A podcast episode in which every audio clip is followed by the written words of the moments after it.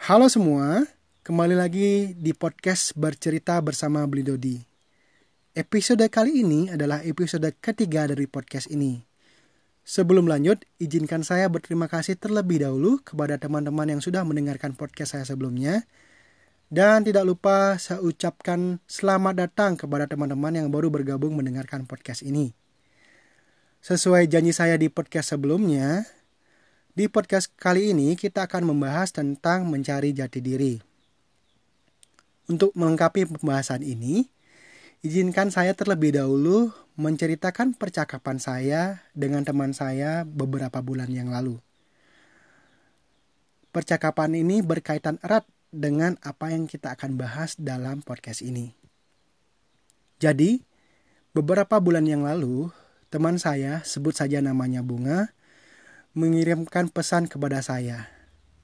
Dalam isi pesannya, dia mengatakan bahwa dirinya baru sadar bahwa dirinya tidak berguna. Dan ingin sekali dia mengakhiri hidupnya. Terang saja pada satu saya kaget.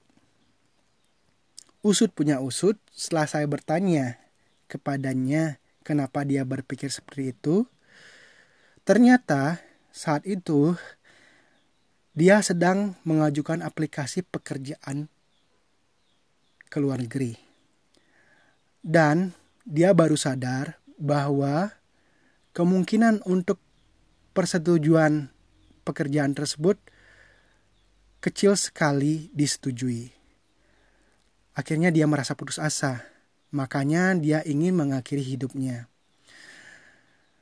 Sebisa mungkin pada saat itu saya berusaha menenangkan teman saya ini, si bunga ini, agar dia tidak terus-terusan berpikir untuk mengakhiri hidupnya.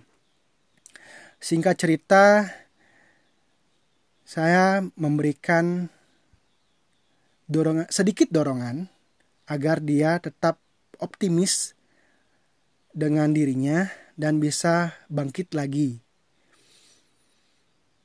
dari cerita tersebut dapat kita simpulkan dan bisa dikaitkan dengan pembahasan kita. Saya rasa pada saat itu dia merasa kehilangan jati dirinya dan dia merasa putus asa pada saat itu. Makanya dia sempat ingin atau ada niatan untuk bunuh diri. Saya sendiri, saya pribadi sebenarnya merasa bahwa hal itu tidak perlu. Dan kenapa? Karena ya kita di dunia ini dilahirkan bukan untuk itu.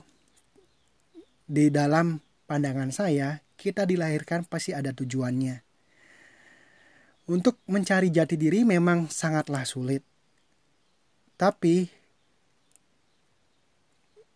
pasti bisa dan dalam cerita seperti ini memang kalau ada orang yang berpikiran seperti itu tidak menyampaikan kepada orang lain dia akan berakhir seperti berita-berita belakangan ini kita dengar. Ada yang mengakhiri hidupnya dengan terjun ke sungai atau menggantungkan dirinya di pohon apel dan lain sebagainya sedih memang. Hanya saja ya kembali ke pembahasan ini sebenarnya secara dasar kita harusnya benar-benar mengenali diri kita agar apa yang kita lakukan jelas dan apa yang menjadi tujuan kita bisa kita gapai. Dan saya rasa orang dalam bahasa ini mencari jati diri yang perlu ditekankan adalah bagaimana sebenarnya mencari jati diri. Kebanyakan orang keliru dalam mencari jati diri. Mereka malah mencari jati diri keluar dengan mencoba pekerjaan-pekerjaan yang mereka anggap berpeluang di masa depan tapi pada akhirnya pekerjaan itu mereka tidak sukai dan membuat mereka bukannya menuju tujuan mereka, malah merasa tertekan. Seharusnya dalam pencarian jati diri itu bukannya keluar, tapi ke dalam. Kita harus lebih mengenali diri kita. Dan seperti biasa dan beberapa hal yang saya pernah baca di beberapa buku untuk bisa mengenali diri kita, sedikit tidaknya kita harus mengalokasikan waktu 15 menit minimal setiap hari untuk bercakap dengan diri kita. Memang terdengar seperti orang gila. Tapi itu tanpa sadar akan membuat kita mengenali diri kita.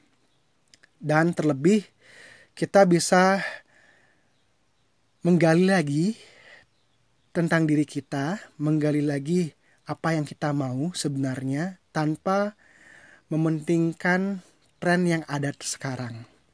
Memang pada akhirnya pada zaman sekarang ini di, di dunia digitalisasi, di dunia globalisasi, mau tidak mau kita harus memenuhi kebutuhan dalam artian kita harus mencari pekerjaan yang menguntungkan kita dan memenuhi kebutuhan kita.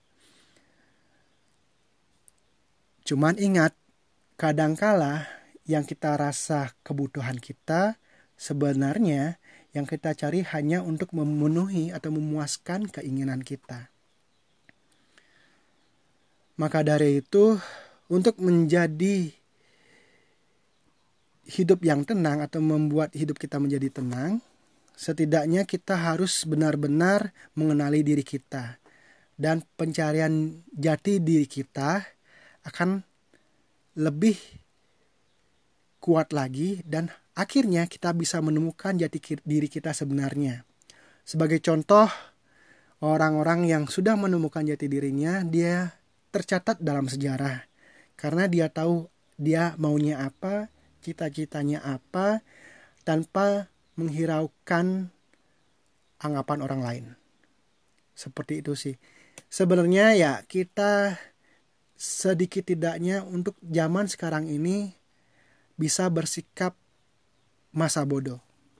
Apa yang dikatakan orang tentang diri kita semasih kita berjalan di jalan yang positif, saya yakin kita bisa mencapai tujuan yang kita inginkan sesuai dengan keinginan kita, bukan tujuan dari orang lain.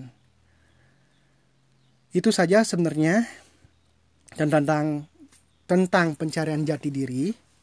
Jadi teman-teman yang mendengarkan ini mudah-mudahan bisa mengambil beberapa hal dari cerita saya agar teman-teman sedikit tidaknya bisa mempraktekkannya.